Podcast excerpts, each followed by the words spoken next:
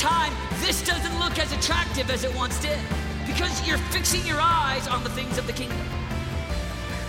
I'm just talking about a thousand that have a vision for their heart. They've got passion for God. They're leading intercession on their schools. They're set apart, consecrated under God. And they've got a vision and a mission for their life. Hey, how's everyone doing this morning?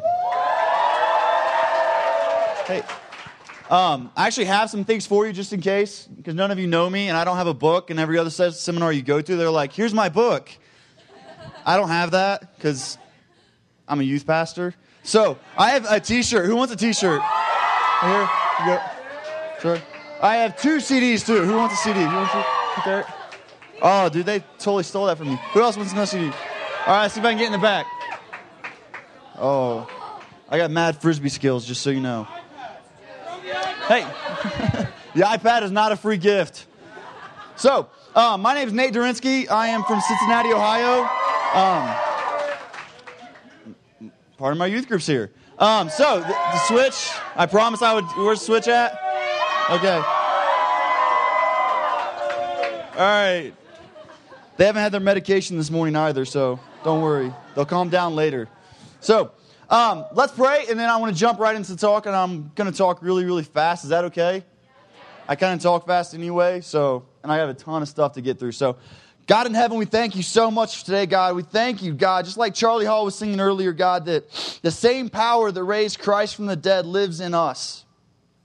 God, we pray right now, God, that I would speak your words, God, they wouldn't be mine.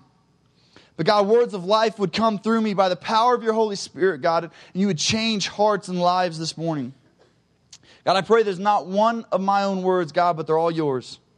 We love you and we praise you. And everyone said, Amen. Amen.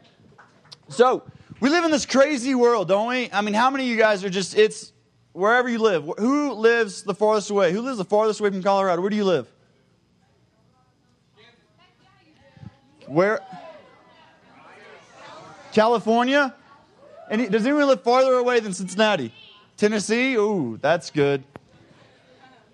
So we, one thing's the same no matter where we live in the entire across the country. People want us to buy stuff, don't they? You ever notice that? Everyone wants you to buy something. So who's a Coke drinker? Who's a Pepsi drinker? Okay, I want to, I want to do something. I want to, I want to do something just so you know how I work. I'm a youth pastor, so I'm a little ADD, and what I like you to do in response is I like it to be loud. That helps me, okay? So anytime I ask a question, there you go. Anytime I ask a question, you don't have to raise your hand. This isn't like normal church. This is you can yell in response and tell me this is indeed what you like. So who likes Pepsi? Who likes Coke? Okay. Uh, see, I knew you were smart. I knew you were smart.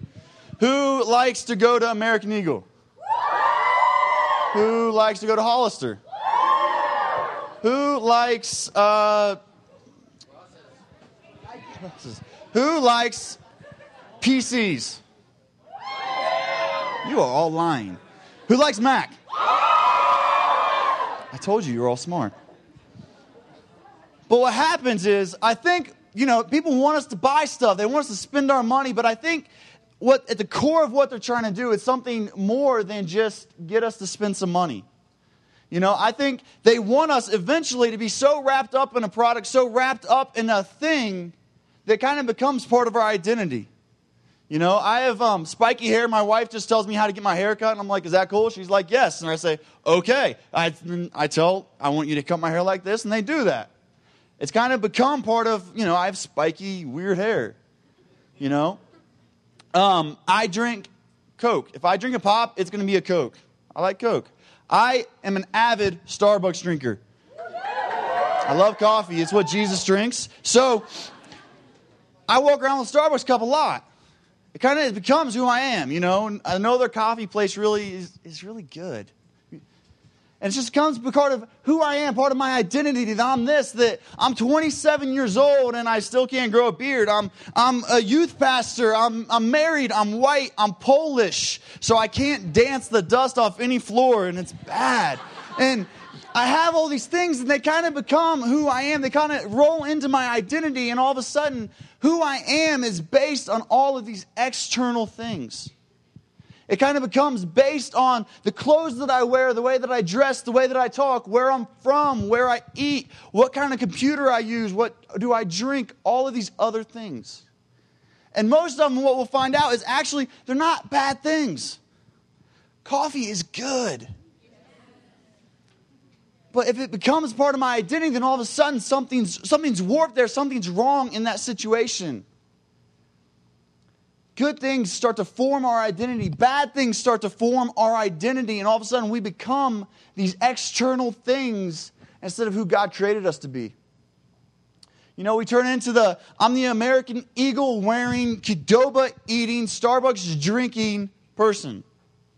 Or I'm the, I'm the guitar playing girl who sings on the worship team at my youth group. Or I'm, I'm the guy who does this. Or I'm the girl who doesn't do that. Or I'm, I'm, the, I'm the scene kid. Or I'm the emo girl. Or I'm, I'm this or I'm that. Or I'm the skater. Or I'm the funny jock. I'm the mean jock. I'm the smart jock who doesn't want anyone to know I'm really smart. And you're all of these things and they just kind of become who you are.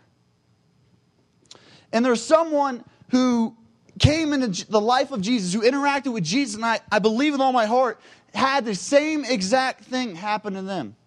So if you got your Bible, let's jump into Mark chapter 10.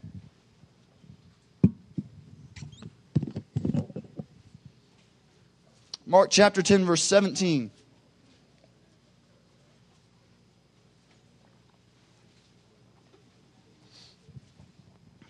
And he was setting out on his journey. This is Jesus a man ran up and knelt before him and asked him, Good teacher, what must I do to inherit eternal life? And Jesus said to him, Why do you call me good? No one is good except God alone. You know the commandments do not murder, do not commit adultery, do not steal, do not bear false witness, do not defraud, honor your father and mother. And he said to him, Teacher, all these I've kept from my youth. And Jesus, looking at him, loved him and said to him, You lack one thing. Go sell all that you have and give to the poor, and you will have treasure in heaven, and come follow me. Disheartened by this saying, he went away sorrowful, for he had great possessions. Now, this is, this is a parable. This is it's actually, it's not a parable, it's actually an actual interaction Jesus had on this earth. And it's actually found in three other of the Gospels, also found in Matthew and in Luke.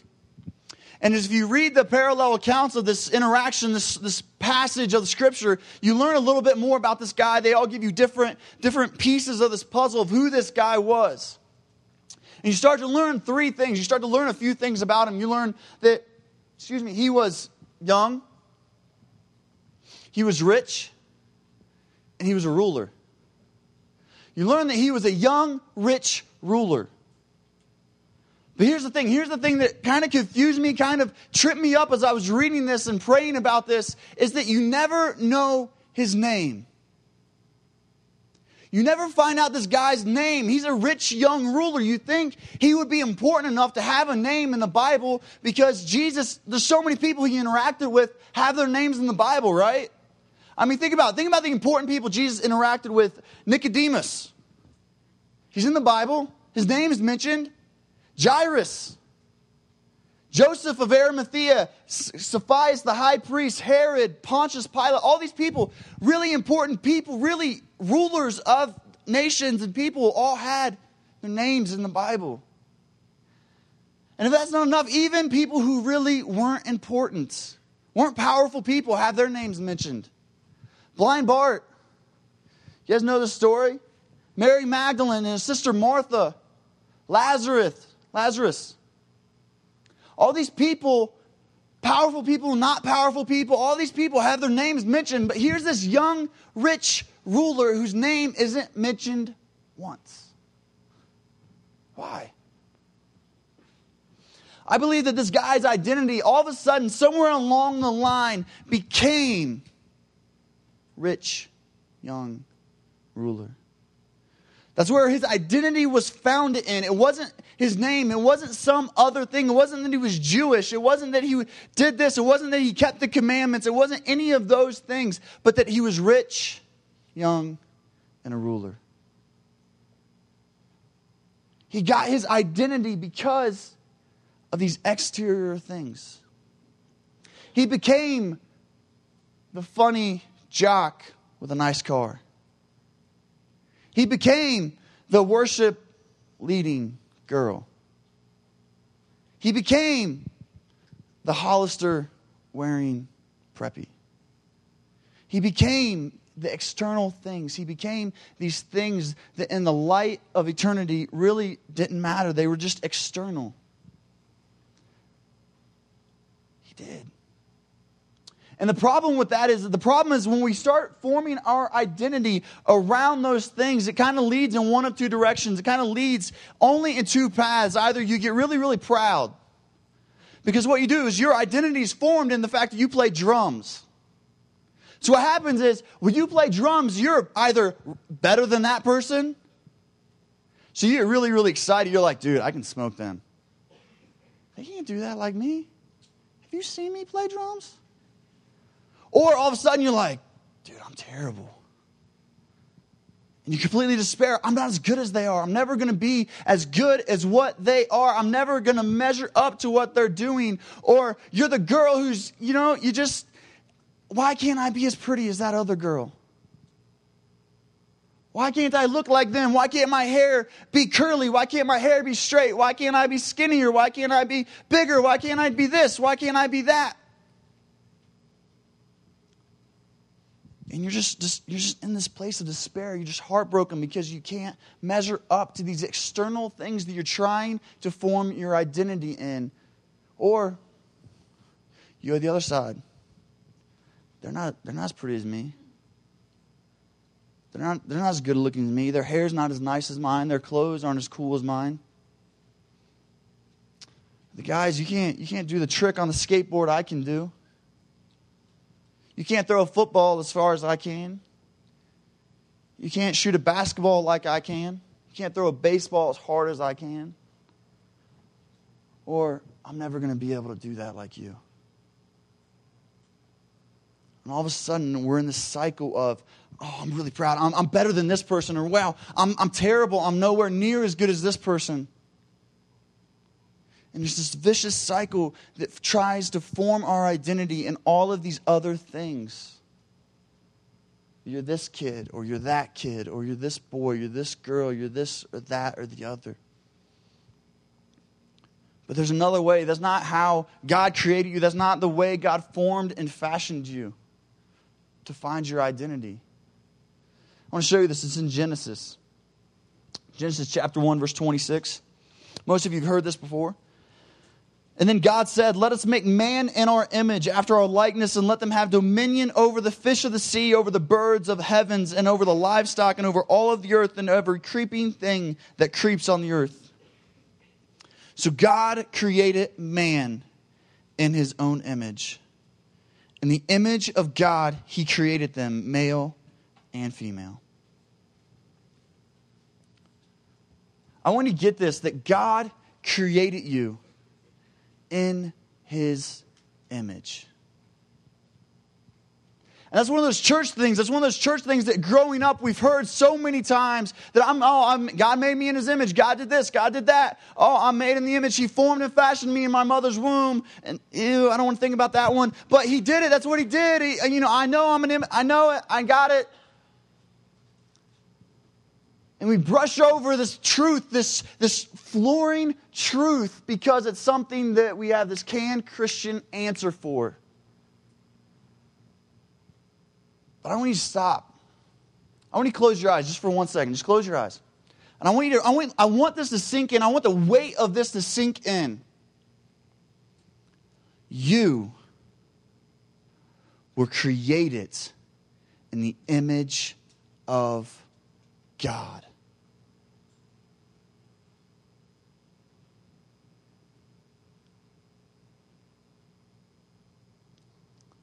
You bear, you guys can open your eyes now. You bear God's image to the world.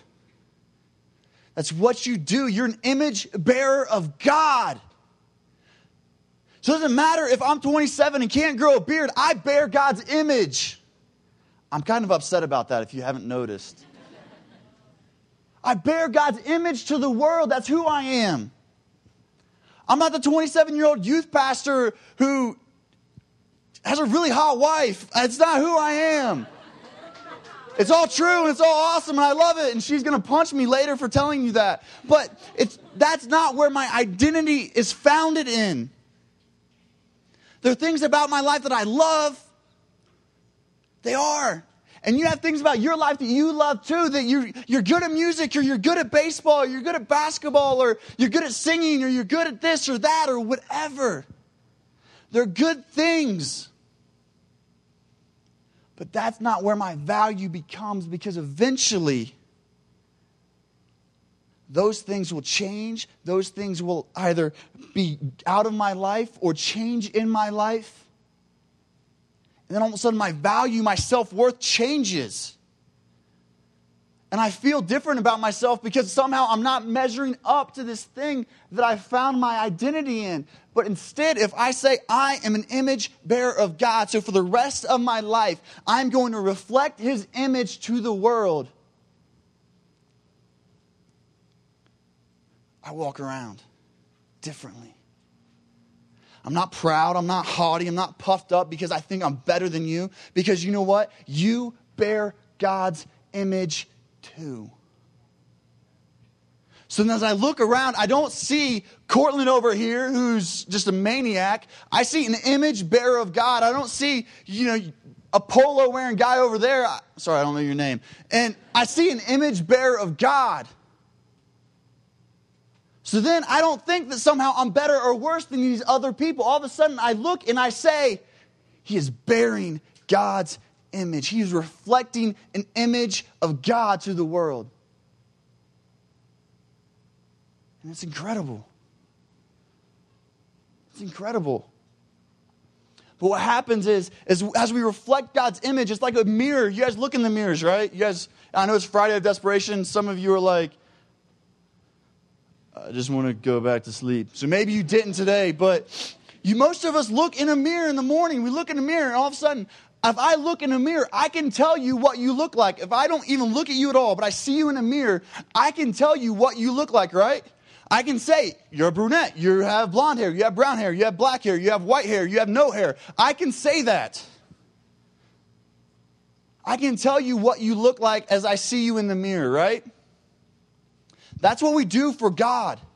We reflect His image to a world that doesn't have His image. It's broken, it's sinful, it's destroyed, it's corrupted by sin. So, as God's image bearers, we reflect His image so that the world we live in can see what God looks like because we bear His image to them.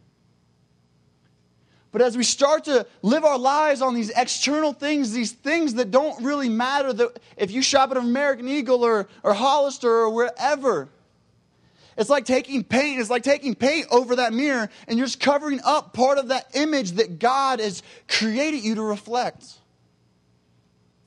So all of a sudden, the image of God that you bear becomes distorted, it becomes warped, it doesn't become as clear because you're not showing a clear reflection of his image.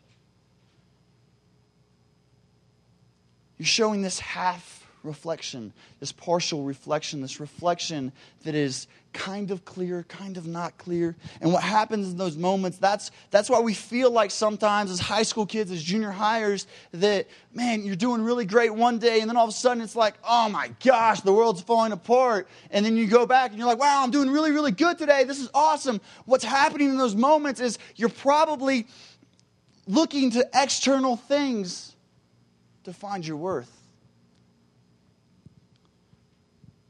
We, live, we believe in the vow. I love the desperation vow. I love it. But whether or not you, every single day of your life, always measure up 100% to that desperation vow doesn't change your worth. If one day, if you're going on a tear, you read your Bible every single day, then one day you don't read your Bible and all of a sudden you're just crushed, you're distraught. I'm like, I'm not even a Christian anymore. What? There's something wrong with me then you're looking to something else to find your identity. if you look at all the mission trips you go on or all the great things that you do, or I'm the kid who goes on every single mission trip my youth pastor will take me on, I'm the kid who does this, I am at the church every time the doors open. I love it. If you're that kid and all of a sudden something happens and you can't go, all of a sudden you can't be there, something in your life changes. And all of a sudden you freak out, you despair, and you're just like, what is my life anymore? Maybe you're finding your image and your worth based on external things. I love that God that we serve is infinite. He is without end. I love it. The Bible says that He literally stretched out His hands and measured the universes. I love that. The God that we serve is infinite. He is so far beyond our imaginations, our mind. He is, it is just crazy to even think about.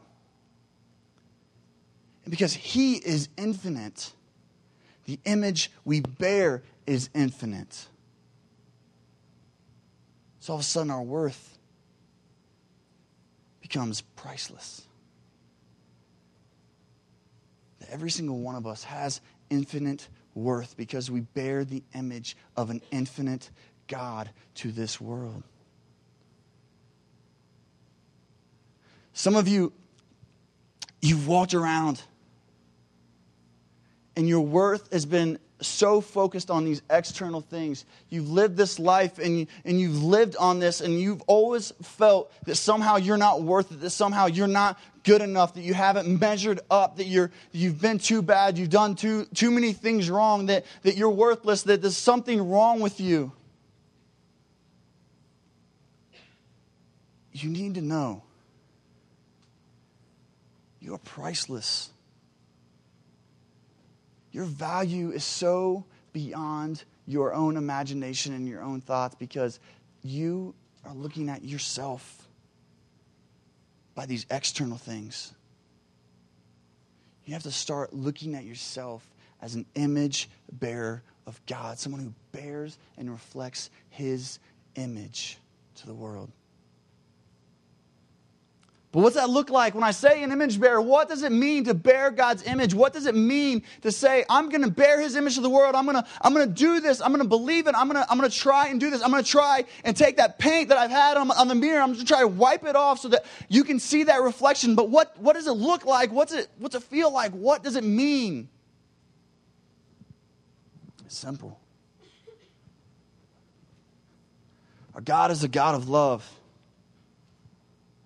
we bear love to the world. Those people around us, the kids at your lunch rooms who sit by themselves.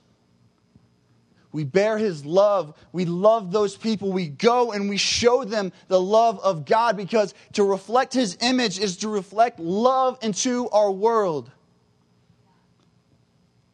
We reflect love to the hurting, to the broken, to the people who have never felt true love because they've always looked at the exterior too. And everyone they're surrounded with looks at the exterior to where you don't look right, you don't dress right, you don't smell right, you don't get your hair cut right, you don't do this right, you're weird, you're dumb, you're all these things. And all of a sudden, everyone is pointing to the external. So then when someone comes up and says, I'm going to love you because you bear God's image too you will change that person's life. You bear love to the world. You bear joy to the world. This world is a darkened and broken place. Any one of you who walks down a hallway at your school can tell me that. The people who stand out are the people who bear joy to darkness, to the brokenhearted. They bring joy to the life. Why? Because God is a God of joy. He is joy. He is. It's part of his attributes. It's part of his character. It's part of his nature. God is joy. So we bear joy to a world that is brokenhearted. And all of a sudden, the image of God is being reflected off of us. It's being transforming the world we live in because we're bearing and reflecting his image. We bear peace to this world. God is a God of, of, of, peace. He, he loves to reconcile. He loves to bring reconciliation to the world, especially through his son, Christ Jesus. So if we bring peace to the world, we bring reconciliation to the people who need Jesus Christ. We bring them and we show them that there is a God who loves them and cherishes them and wants to bring them into a right relationship with him because that's who he is. We bear his peace. We bear his justice to the world. God is a God of justice. That's why it breaks God's heart. That's why it's important to, to get involved and to do things, whatever it is. Whether it's standing up for the kid who always gets picked on at school, whether it's giving all of your money away to stop sex trafficking, whatever it is, we bear his justice. God is a God of justice. God is a God who wants to see people stand up for the people who are being abused and mistreated. And that goes everywhere from the third world countries to orphans and widows to the people in your school who are just being picked on all of the time. I've seen this happen with kids in our youth group that there'll be a kid who just gets picked on at school. And it moves them. They're like, man, I hate it when this happens. This, it's, it's not right. But what would happen if, when people are making fun of them, you just simply, that's not cool, and walked away? What would happen if you start bearing God's justice to the world, to your actual world, your practical, everyday world. When, when your little brother or sister is being an idiot because little brothers and sisters always are. So, what happens if all of a sudden, if instead of just piling it on with your other siblings, you said, you know what, we shouldn't pick on them so much, and walked away? Chances are they would actually start picking on you, but it's still true. What would happen if we decided we are going to bear God's image to the world we live in? Wholeheartedly. We jumped in and said, We are God's image bearers.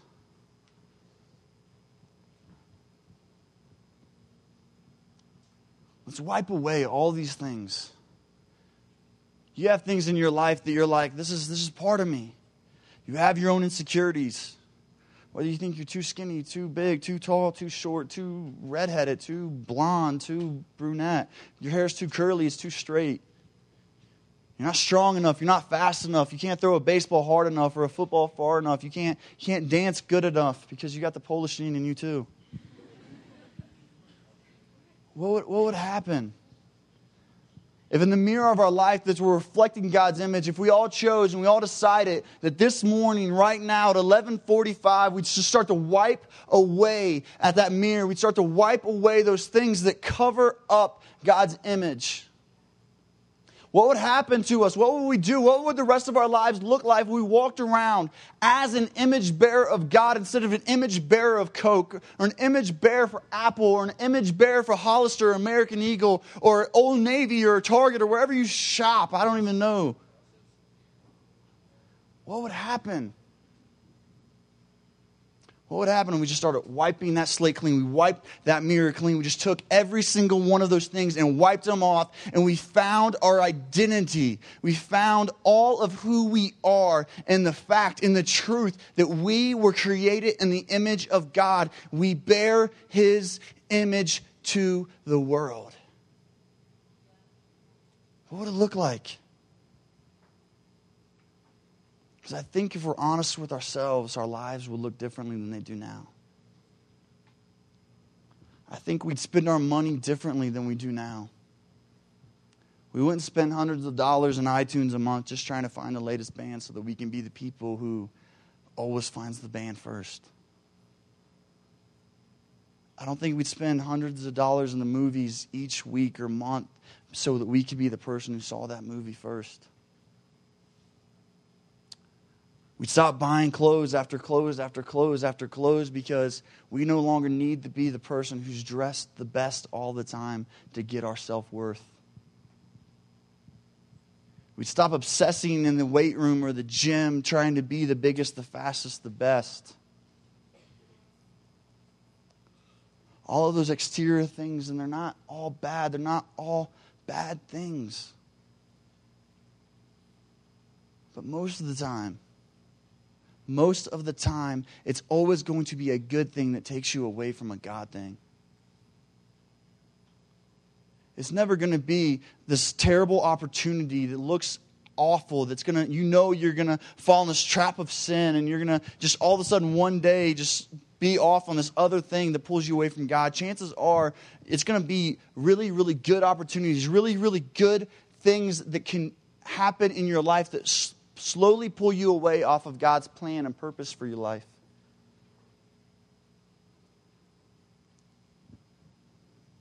Let's, let's, let's wipe away the good things so we can be focused on the God things. I want you to close your eyes for just a minute.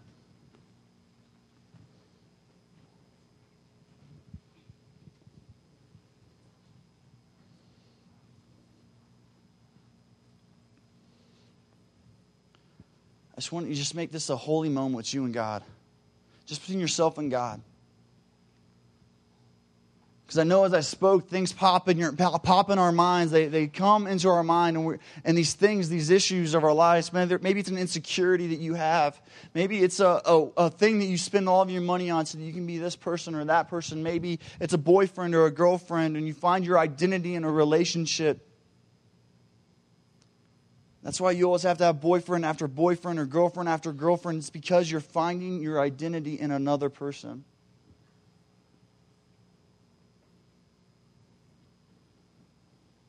I want you to think of those things. Think of that thing in your mind that's, that's, that's where you're getting your identity, that's where you're getting your worth.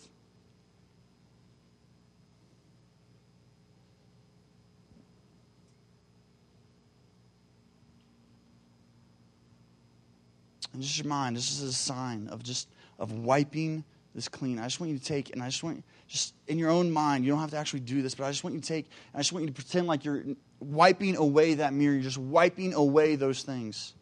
You're cleaning them out of your life. Just in your own mind, just start, just start wiping away. Just start cleaning that mirror of God's reflection off so that you are clean now. You're clear now. You can bear God's image truly and purely now.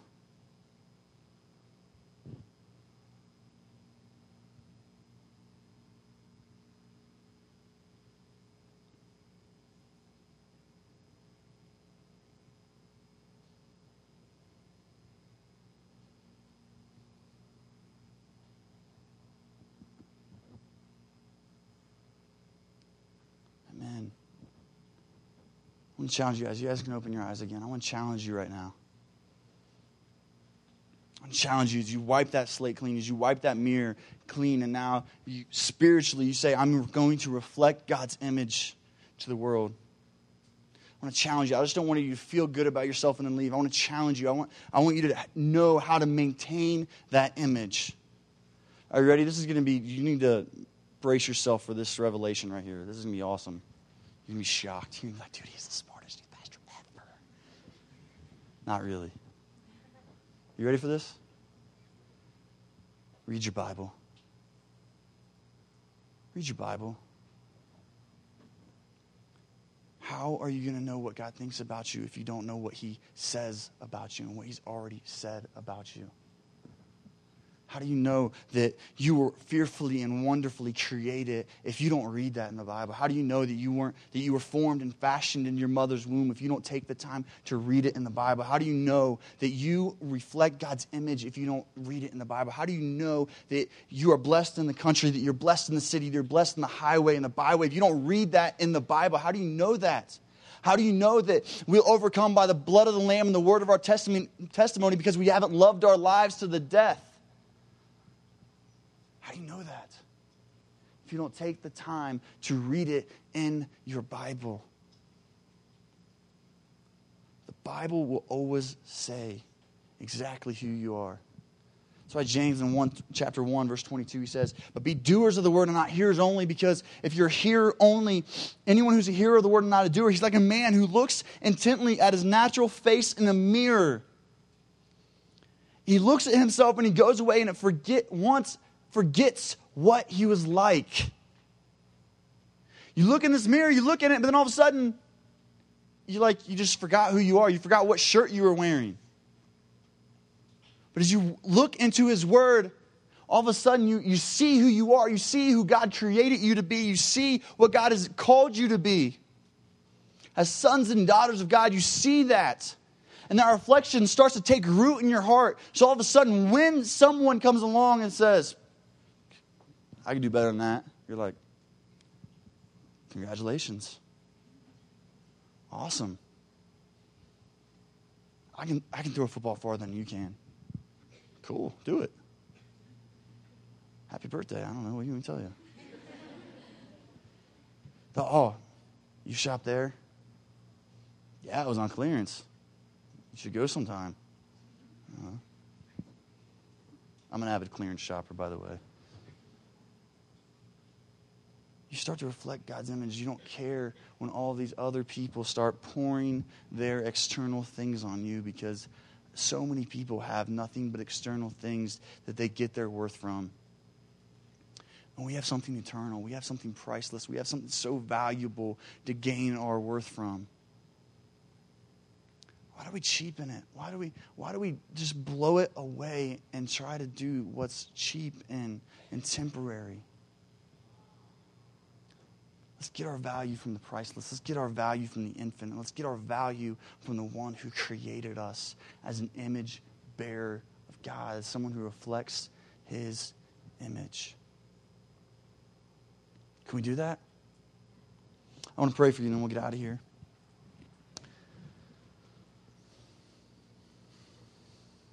God, I thank you so much, God, that God, that you created us to bear your image, God, that our worth comes from you.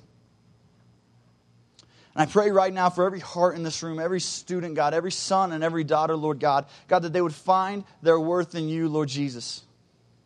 God, that you, by the power of your Holy Spirit, would wipe away that mirror, God. You'd wipe it clean, God, so they can see your reflection. God, that you would empower them, God, to not go back, to not go back to the way they the way things were in their own life, God, the, the, the motives that they had, or God, the, the exterior things that they were finding their worth off of, God. And I pray that you would just strengthen them in those moments, God, when people try to dump their own baggage on them. God, that you'd give them the strength to stand in that moment, God, because they know, God, they know that they know that they know that they know, God, in the heart, in the core, in the center of who they are. God, that they bear your image.